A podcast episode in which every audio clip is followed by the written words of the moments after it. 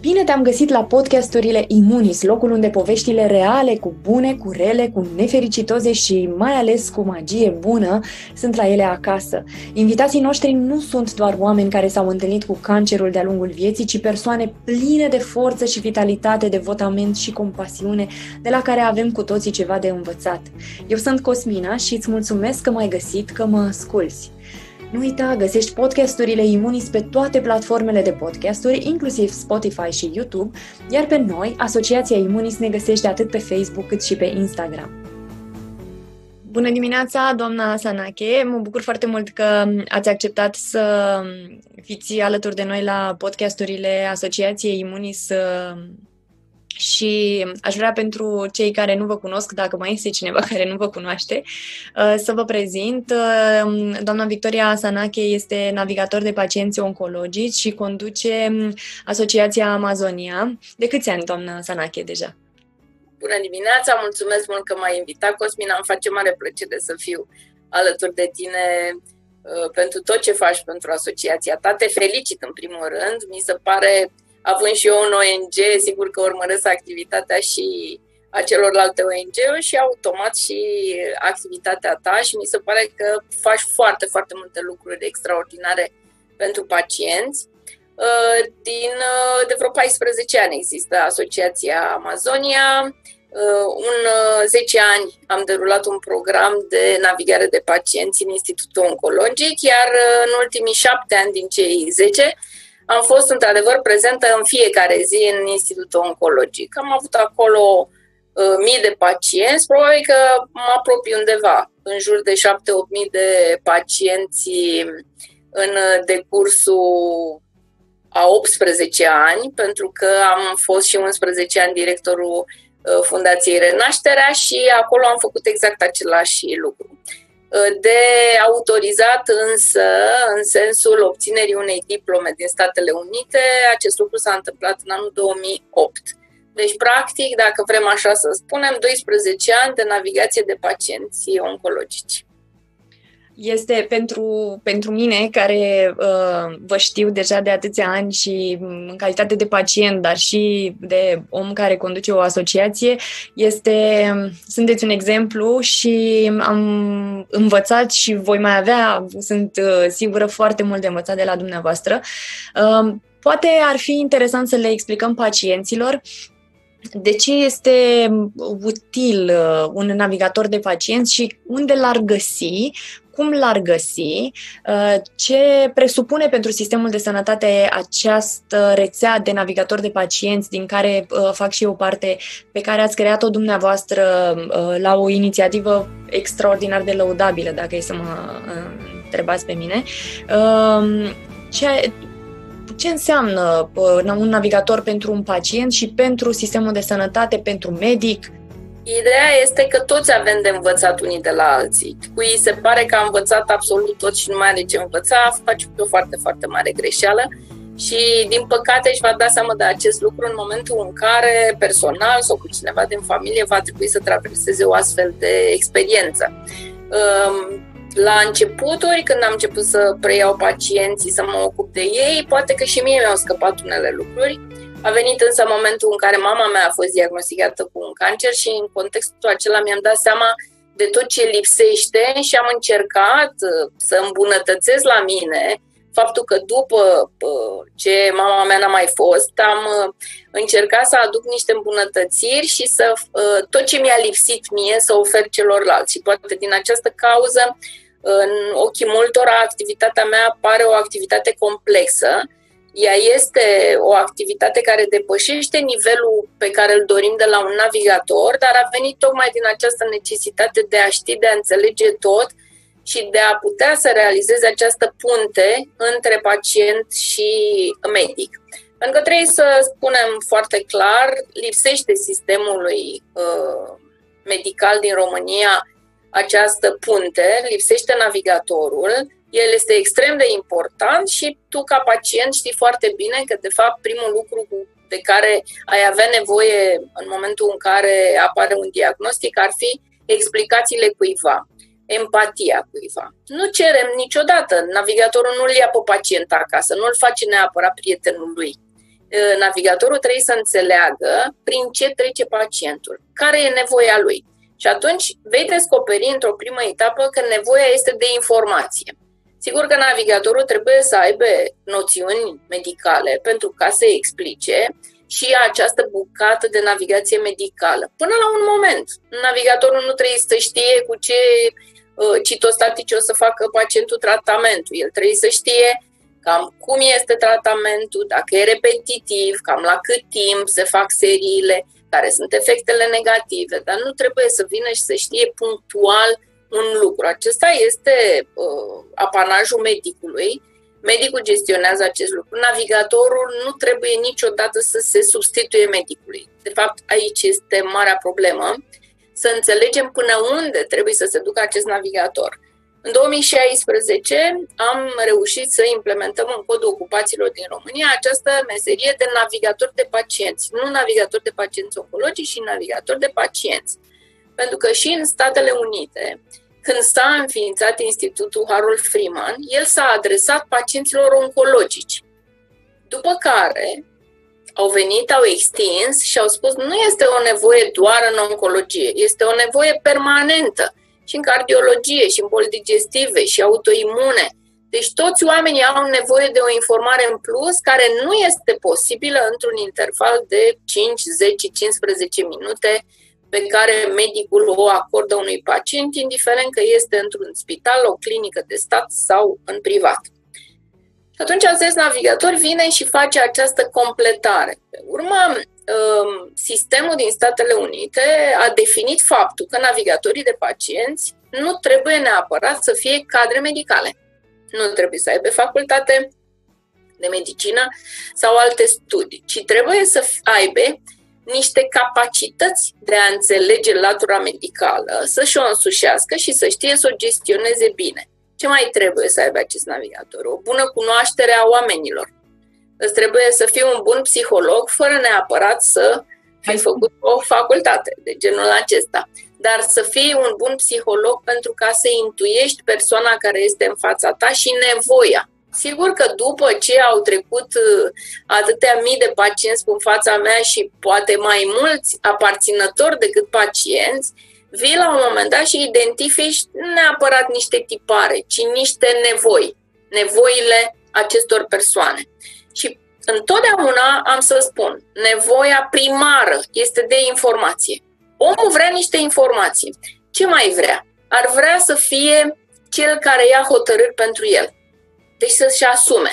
Pentru că marea problemă pe care o avem cu pacientul, mai ales oncologic, este aceasta. E, e pe lângă drum. El simte că nu-și asumă, simte că altcineva ia hotărâri pentru viața lui. Și atunci, în afară de întrebările clasice pe care le au toți oamenii, știi, pentru că teama majoră e de moarte. Toți ne temem când o să vină acest moment. E, în momentul în care îi dai unui pacient uh, explicații despre un diagnostic oncologic, primul lucru, el să gândește ce o să întâmple cu viața lui. Dacă moare, uh, dacă se chinuie, dacă îl doare, dacă ce, ce, se, ce urmează să se întâmple. Și are nevoie de aceste explicații. Din păcate, Sistemul nu a fost prevăzut în așa fel, sistemul medical, și în consecință lipsește această latură, iar de multe ori când ea există într-o anumită, într-un anumit procent, pacientul uh, nu simte acea empatie. Și atunci are aceeași senzație că a fost în fața cuiva pentru care a reprezentat un nume, un număr de fișă și peste două minute după ce a ieșit de acolo, nimeni nu-și mai aduce de el și se simte singur în hățișul ăsta. De asta e nevoie de navigator. Pe de altă parte, medicii cu care lucrez eu sunt fericiți după ce au înțeles ce fac, că de fapt pacientul care vine la mine obține uh, niște răspunsuri la întrebările lui, uh, uh, vede în fața lui pacientul o persoană care nu se uită niciodată la ceas, la maniera, știți, am uh, Uh, să terminăm în trei minute că sunt grăbită. Că am, au fost situații când uh, lucram la Fundația Renașterea și când trebuia neapărat să ajung la fundație, că era ședință sau că s-a întâmplat ceva sau era un eveniment. Niciodată nu m-am uitat la ceas, niciodată n-am scos o persoană din, uh, uh, cum să spun, de la mine din cabinet și să-i spun și să mă scuzați că uh, sunt grăbită. Eu, Eu la, la un moment dat aveam uh, tot așa uh, întâlniri cu pacienți care durau două ore, trei ore, că uh, sunt, uh, când începe să înțeleagă, um, vin, vin și mai multe întrebări și are cumva nevoia aceasta de a fi și el înțeles și cumva să-i, să-i dai niște direcții clare. Așa, așa este. Și, și ce... Scuză-mă, te rog. Nu, nu, nu, vă ascult, sigur. Ce, ce este de uh, extrem de important este că în momentul în care ai prins acest, această situație, acest moment, care e un moment cheie, în care pacientul vine și te întreabă în plus, simți că el s-a deschis și poate să primească informația ta, în momentul ăla tu trebuie să duci mai departe. Exact cum spui, sunt situații în care stai cu un pacient, mă uit la ce și zic, Doamne, am vorbit în continuu două ore, ce-o fi cu mine? Sau dau acum consultații online, cele mai multe la uh, Alexandria, la un centru medical și îmi dau seama că a trecut de mult, uh, jumătate de oră sau trei sferturi de oră cât mi-am propus uh, și la un moment dat am pus întrebarea, ok, cum privesc cei de afară care așteaptă de fapt să intre? Și a zis, nu, toată lumea a înțeles că stați oricât, nu sunteți, uh, nu aveți o oră pe care spuneți, gata, numai cine a rămas păd în afară, salut. Și toată lumea a spus, nu, nu, nu, să stea fiecare cât are nevoie ca să înțeleagă, ceea ce este un mare progres, după părerea mea este într-adevăr, este lucru principal pe care l-am simțit în raport cu sistemul de sănătate, pe care l-am simțit și eu când am fost diagnosticată și anume că este o boală extraordinar de complexă, de la psihoemoțional până la fizic și toate uh, meandrele fizicului da, și a sistemelor care îl compun și nu poți să fii uh, tratat statistic pentru că mm, devine ceva foarte simplist și riști să pierzi din vedere niște detalii foarte esențiale pentru vindecarea pacientului respectiv. Uh, un lucru de genul acesta îl resimt uh, eu în ceea ce privește grupurile de suport pe care le facem la asociație pe măsură ce vin și vin recurent, uh, ei uh, înțeleg din ce în ce mai bine ceea ce se întâmplă în interiorul lor și înțeleg că nu se mai pot întoarce la aceeași viață care le-a generat cancerul, pentru că uh, ceea ce face boala aceasta este că te, te poate aduce foarte, foarte aproape de cine ești tu cu adevărat, cu toate umbrele tale și cu toate luminile tale și uh, dacă vrei și îți permiți emoțional și vrei asta pentru tine, poți rămâne acolo foarte aproape de tine și te vei transforma sau te poți speria și uh, vei vrea să lași toată responsabilitatea vieții tale în mâna altora. Și aici, din start, ești în, uh, la mâna deciziilor lor, ca să zic așa. Exact, exact despre asta vorbim. Până la urmă, este un proces de învățare și este un proces în care tu ar trebui să vezi ce anume a generat acest lucru. Pentru că este clar că uh, orice boală este generată de ceva. Avem propria noastră contribuție sau cea mai mare contribuție este stricta noastră. Și atunci ar trebui să facem niște schimbări. O să vedem că sunt uh, pacienți care înțeleg acest lucru și sunt deschiși să facă schimbările sunt alții care merg în continuare așa, fără să facă nicio schimbare, sunt alții care se adâncesc și mai tare în uh, problemele pe care le au. Până la urmă, este uh, o artă.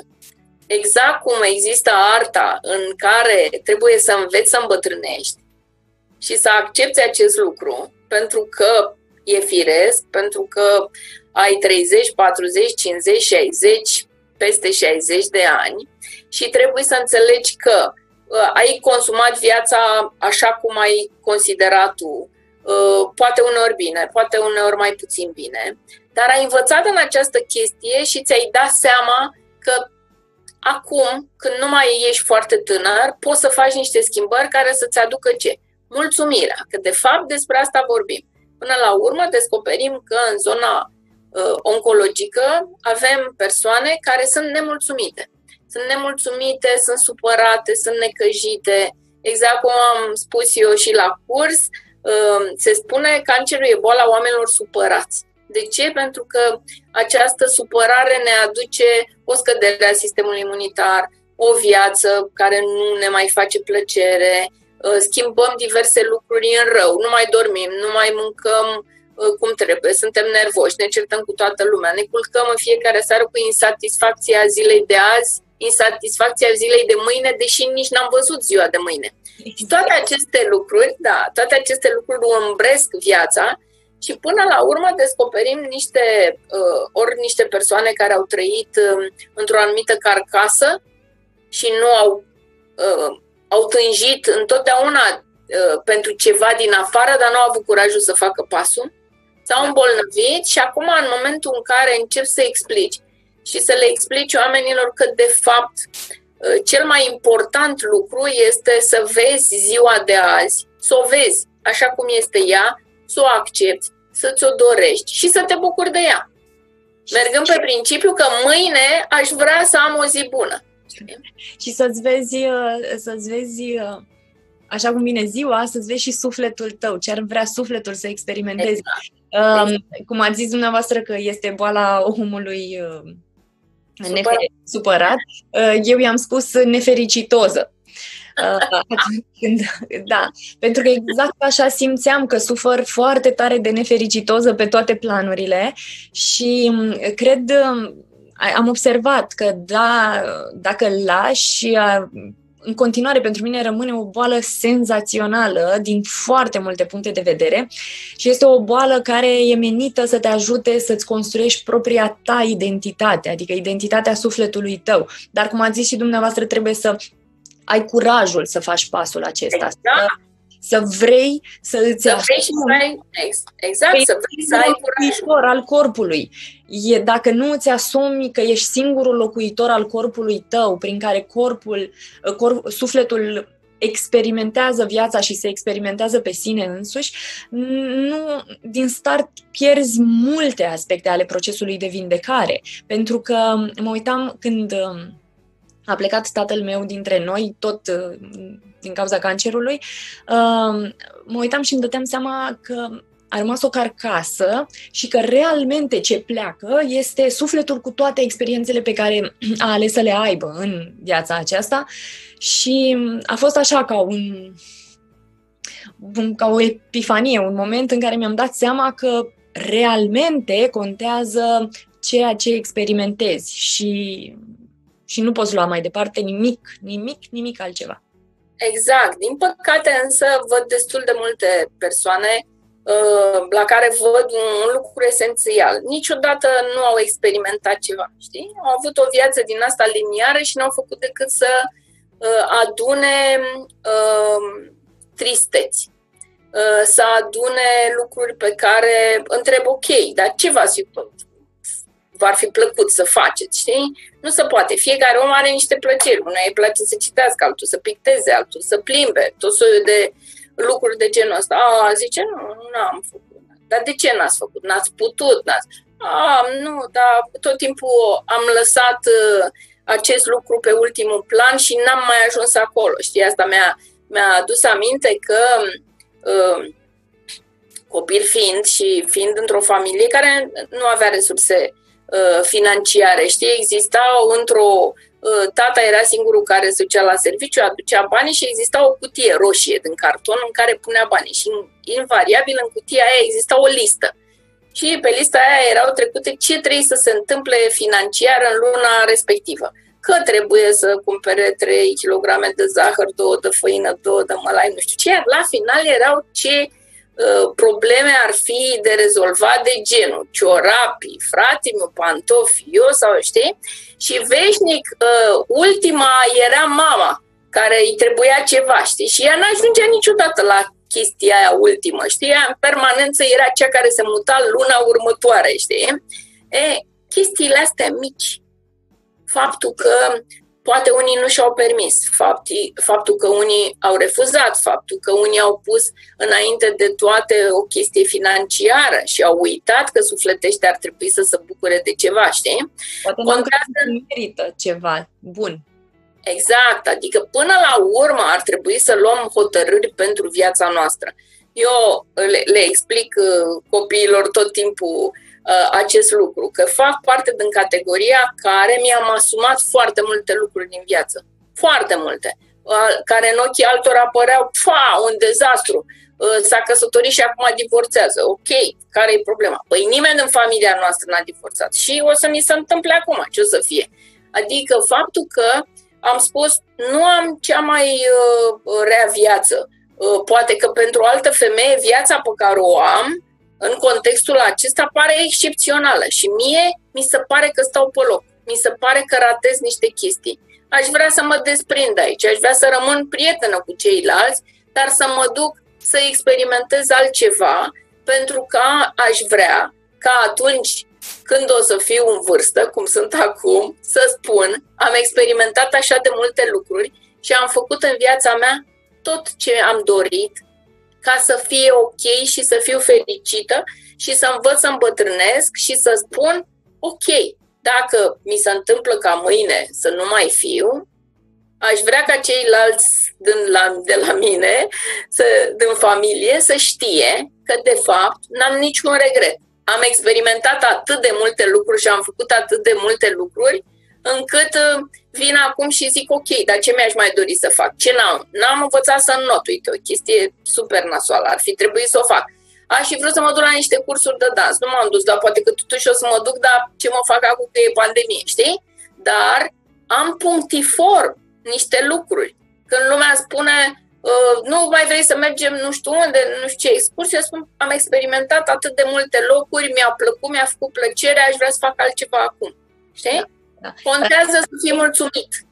Sunt mulți pacienți care nu știu dacă poate să pună pe listă uh, atât de multe lucruri care să le fi bucurat sufletul realmente. Nu mintea, nu tiparele impuse de familie, da. nu um, tiparele impuse de job, de societate, uh, ci uh, ce le-a plăcut sufletului lor realmente să facă. Când eram mică, toată lumea mă descria că așa e ea mai nebună sau uh, e mai obraznică, e mai... Și uh, eram așa un fel de oaia neagră a familiei, rățușca cea urâtă. Și eu eram cea care spunea lucrurilor pe nume, eram foarte inconfortabilă de foarte multe ori. Uh, și mult timp mi-a displăcut lucrul ăsta la mine și am tot încercat să mă conformez. Noroc că am făcut cancer, ceea ce mi-a dat curajul să fiu eu.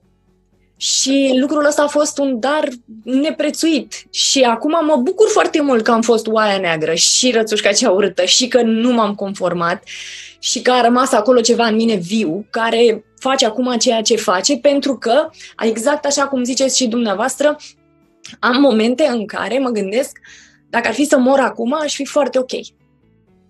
Exact. Până la urmă, e, deși pare așa, știi, trist ce discutăm aici, despre acest lucru vorbim. Despre lucruri care le-am încercat, le-am făcut, le-am gustat, le-am simțit și spunem, este ok, am făcut asta, știi? Am câteodată în fața mea pacienți și bărbați și femei pe care îi întreb, ok, ce, ce ați făcut cu viața noastră? Aveți lucruri în care le-ați făcut cu plăcere sau și resimt acest lucru? Ce văd însă? O grabă, o disperare. Aș vrea să fac lucruri pe care nu le-am făcut și nu-mi dau seama dacă am suficient timp la dispoziție. Deci deja oamenii simt dimensiunea timpului altfel. Concentrată, cu teama, dar dacă mâine o să mi se întâmple ceva, dar dacă mâine nu o să mai pot, dar dacă mâine o să cad la pat și o să zac și așa mai departe. Deci, până la urmă, da, până la urmă discutăm de uh, niște chestii esențiale pe care oamenii le-au uitat în drumul ăsta disperat în care îți dorești Uh, să faci bani, că trebuie să-ți cumperi casă, că trebuie să iei mașină, că trebuie nu știu ce, că trebuie să faci nu știu cum, au uitat să și trăiască. Din păcate, uh, sigur că e esențial să avem bani, să îi facem, să... E o chestie interesantă, știi? Uh, la un moment dat am avut posibilitatea să câștig foarte mulți bani mi-a plăcut să cos, am cusut uh, vestimentație în străinătate, am câștigat foarte mulți bani, n-aveam ce să fac cu ei. Și nu știam ce să fac cu ei, știi? Și în disperarea aia în care eram după uh, epoca Ceaușescu, nu știu ce, ce să faci? Să schimbi mobila, să-ți mai iei alte pedele, să schimbi fovoare, să-ți iei televizor color și așa mai departe, știi? Și era o, o, un target din ăsta, o să fac și aia, să fac și aia, mai muncesc, mai muncesc, mai muncesc și într-o zi m-am trezit într-o dimineață și am zis, ok, dar ce ar trebui să mai... Păi, televizor mi-am luat, covoarea am schimbat, mobila am schimbat, apartamentul l-am plătit, aia, aia, aia.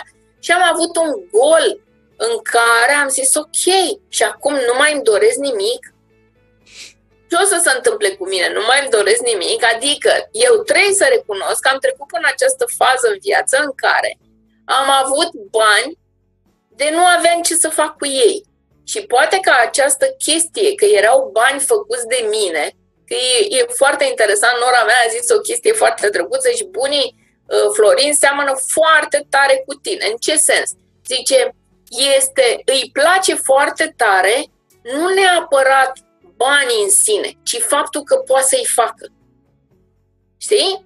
Poate că chiar... El, din exact, adică că îi creez eu, pot, mă duce mintea sau știu să fac ceva. Eu tot timpul am spus, oamenii, uh, absolut toți oamenii au calități.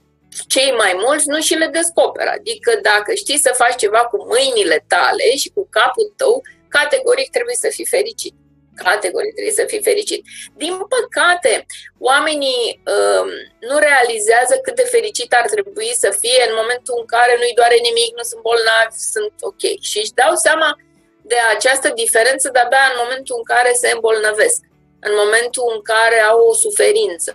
Și atunci nici măcar, cum să spun, nu vin să spună cât de fraier am fost în ziua în care nu mă durea nimic. Și am putut să fac absolut orice ca să mă bucur și am ales, de fapt, să mă cert cu nu știu cine sau să fiu nemulțumit de nu știu ce, știi? În loc să explorez lumea și pe mine exact. și să învăț să îmi cunosc identitatea mea, nu identitatea impusă de părinți sau de societate, mi-am da. trecut conformându-mă tuturor acestor lucruri. Da. Doamna Sanache, cum vedeți pacienții în perioada aceasta? E o perioadă care e clar și tu știi foarte bine, e o perioadă complicată. Pacienții uh, care au fost diagnosticați deja, au făcut chimioterapie sau sunt în timpul chimioterapiei, uh, sunt, uh, au o disperare așa că s-ar putea să se îmbolnăvească, să facă COVID și că la ce probleme au o să mai adauge ceva. Deci le, le-a fost activată din nou ideea asta dacă mi se întâmplă și dacă o să mor și dacă uh, uite, acum am ceva în plus de care trebuie să mă tem și au un, uh, cum să spun, o, o chestie care îi macină mai tare decât problema pe care o aveau înainte. Complicat este pentru cei care uh, sunt la diagnosticare acum. De ce? Pentru că, uite, personal mă confrunt cu tot soiul de probleme. Unde iau pacientul? Unde îl operez? Cine mi-l primește la operație? Se închid spitale, devin COVID, am bătut palma că îmi iau niște paciente la operație, mă sună medicul și îmi spune, doamna Sanache, din păcate nu mai pot să vă ajut pentru că secția este închisă și uite așa lungim această, uh, cum să spun, temere în plus, suntem în poziția în care găsim greu, mai ales pentru intervenții chirurgicale. Am încercat să-mi dezvolt în continuare și să extind uh, Uh, colaborări pe servicii pentru oncologie, pentru tot soiul de am nevoie de endoscopie superioară, colonoscopie și așa mai departe și încerc să folosesc la maxim oameni cu care m-am cunoscut în ultimii ani și care îmi sunt apropiați și înțeleg munca mea și reușesc să mai plasez, dar recunosc că mă gândesc cu groază pentru cei care nu au o persoană care să găsească un uh, loc și recunosc iarăși că faptul că se împuținează zonele în care un pacient care nu își permite financiar uh, să aibă acces, se trezește în poziția în care ar putea să rezolve uh, problema respectivă doar în privat, unde discutăm de niște costuri. Sigur că cine își permite este deschis pentru acest lucru, dar sunt pacienți care, din păcate, renunță și spun în contextul ăsta o să rămân și o mai vedea ceea ce nu avem ce să vedem pozitiv. Ce am observat, uh, COVID-ul, am observat uh, pe propria în piele, că el provoacă o, o stare, inflam, o, o inflamație foarte puternică. Exact corp și care este ultimul lucru de care are nevoie un pacient. Și mm, aici, din punctul meu de vedere, se vede foarte tare cât de mult am tărăgănat și am acceptat, inclusiv noi, cei care contribuim în acest sistem de sănătate, cât de mult s-au tărăgănat luarea unor decizii corecte pentru pacienți. Um, se văd acum, pentru că nu avem cum să ne protejăm pacienții cronici. Chiar nu avem cum, nu știm cum, nu există protocoale, datorită faptului că acest virus provoacă nici nu știe exact ce, deci provo- provocând această stare inflamatorie foarte acută, atunci nu știi unde poate să cedeze și atunci nu ai cum să faci protocoale coerente dar ar fi măcar indicat să ai spitale pregătite sau uh, uh, să poți aloca uh, medici și asistente care să se poată ocupa exclusiv de aceste categorii care sunt foarte vulnerabile din punctul meu de vedere și care, iată, au nevoie de foarte multă susținere. Și uh, Personal, deja de foarte mulți ani nu mai pot uh, tolera astfel de, de mentalități, las-o că merge așa, mai ales în sistemul de sănătate. Pentru că, cum a zis și dumneavoastră, abia când uh, te lovești de boala aceasta, îți dai seama realmente de suma nevoilor unui pacient. Aceeași, aceeași discuție am avut-o cu uh, o tipă din presă în decembrie anul trecut, când a ales să dea uh, foarte trunchiat mesajul meu, doar în aceeași idee Uh, că suntem doar vai de capul nostru și doar așa putem să fim.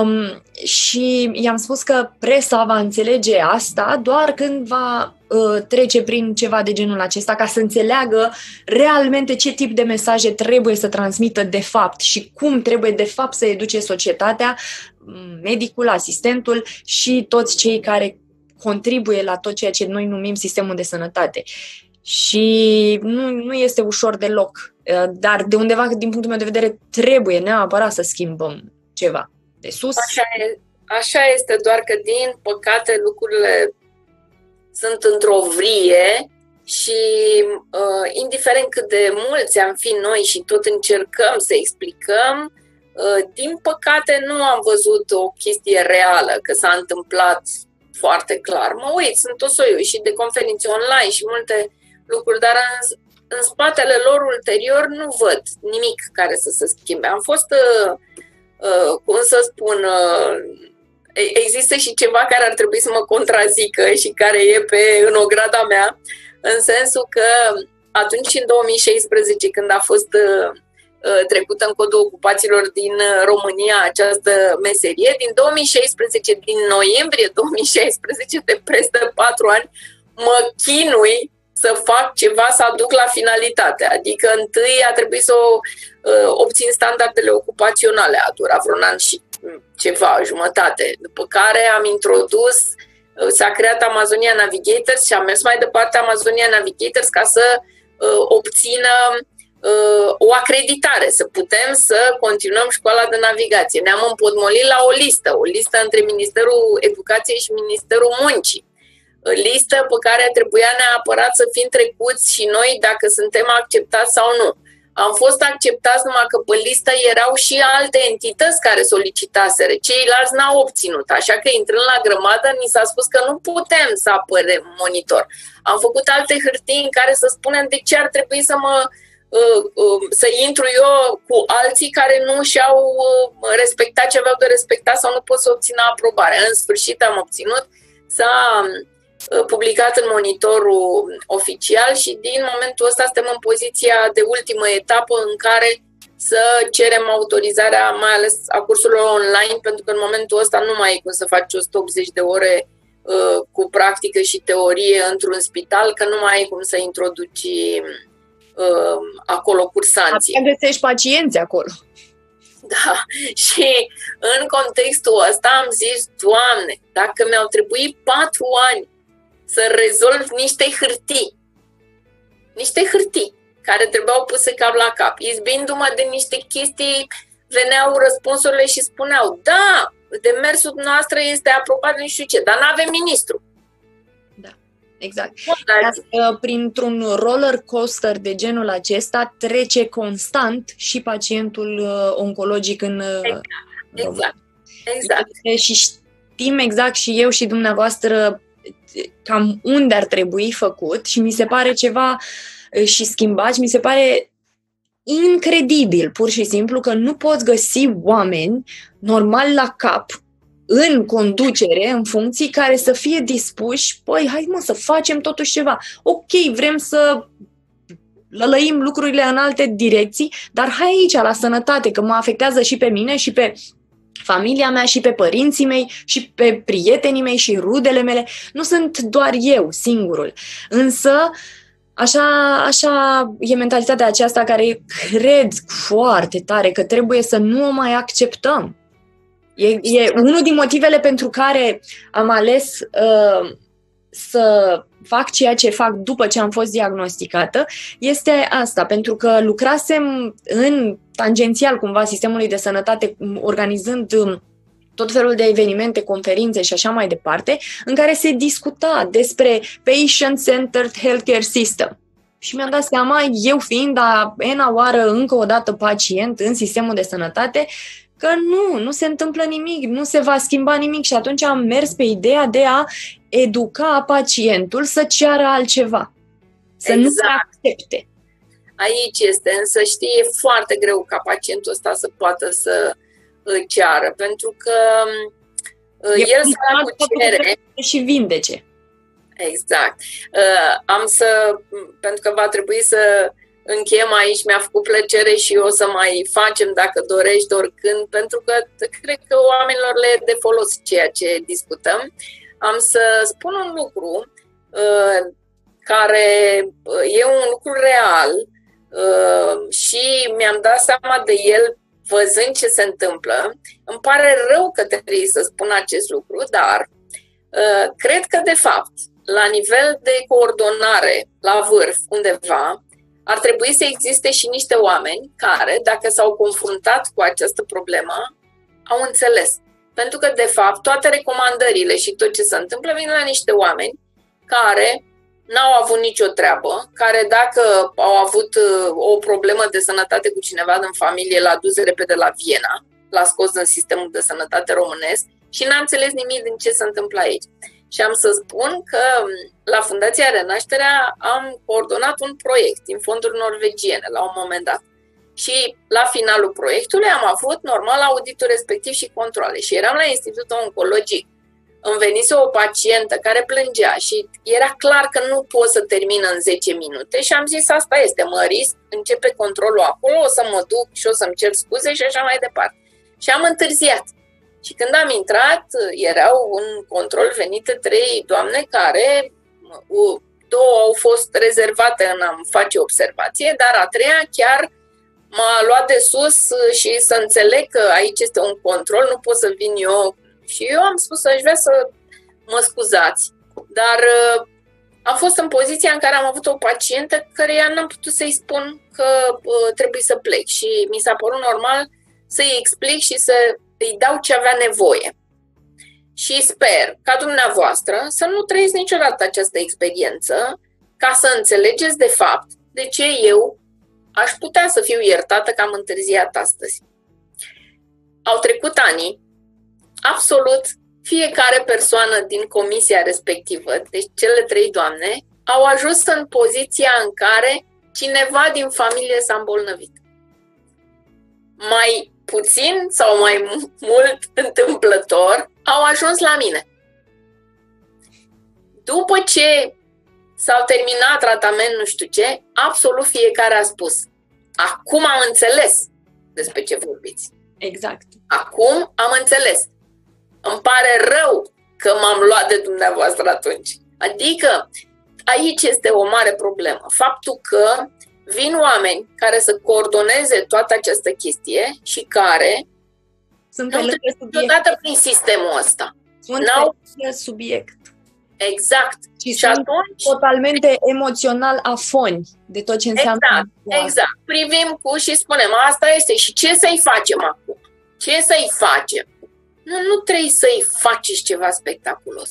Trebuie doar să-i redați demnitatea lui, că e un pacient oncologic pe teritoriul României în sistemul de sănătate românesc. Pentru care a contribuit. Exact. Pentru care unii au contribuit toată viața lor și acum ar avea o nevoie. Adică să ne aplecăm și să spunem nu vreau să-mi plângă pe umăr, nu vreau să mă ia acasă, nu vreau să mă facă uh, prietenul lui. Aș vrea doar să mă vadă. Să mă vadă că există aici într-o problemă. Da, da. Mulțumesc mult! Am avut alături la podcasturile Asociației Imunis pe minunata și senzațională pe care o iubesc foarte mult, doamna Victoria Asanache, navigator de pacienți oncologici. Îmi doresc din suflet, doamna Asanache, să rămâneți oaia neagră da, da, urâtă. Și pentru că eu am nevoie să uh, am în față pe cineva care să mă inspire, așa cum sunteți dumneavoastră, și la rândul nostru să inspirăm alți pacienți să devină navigatori de pacienți, să facem împreună lucruri. Eu sunt um, omul care din totdeauna am crezut în puterea lui împreună, acest uh, împreună dedicat uh, uh, sufletului și um, sper să ni se alăture mulți, mulți alți oameni ca să putem să schimbăm ceva realmente. Vă mulțumesc din suflet Eu. pentru participare mulțumesc mult, și vă doresc uh, mult succes în tot, tot, tot ceea ce faceți. Mulțumim mult! Mulțumesc! Doamne, mulțumesc! Ai ascultat un podcast Imunis. Sper că această discuție te va ajuta să ai curajul să continui să-ți rescrii povestea. Dacă vrei să rămâi aproape de noi, caută-ne pe Facebook, pe Instagram, pe platformele de podcast sau trimite un e-mail la adresa dedicată pentru pacienți arond asociația imunis.ro. Îți mulțumesc!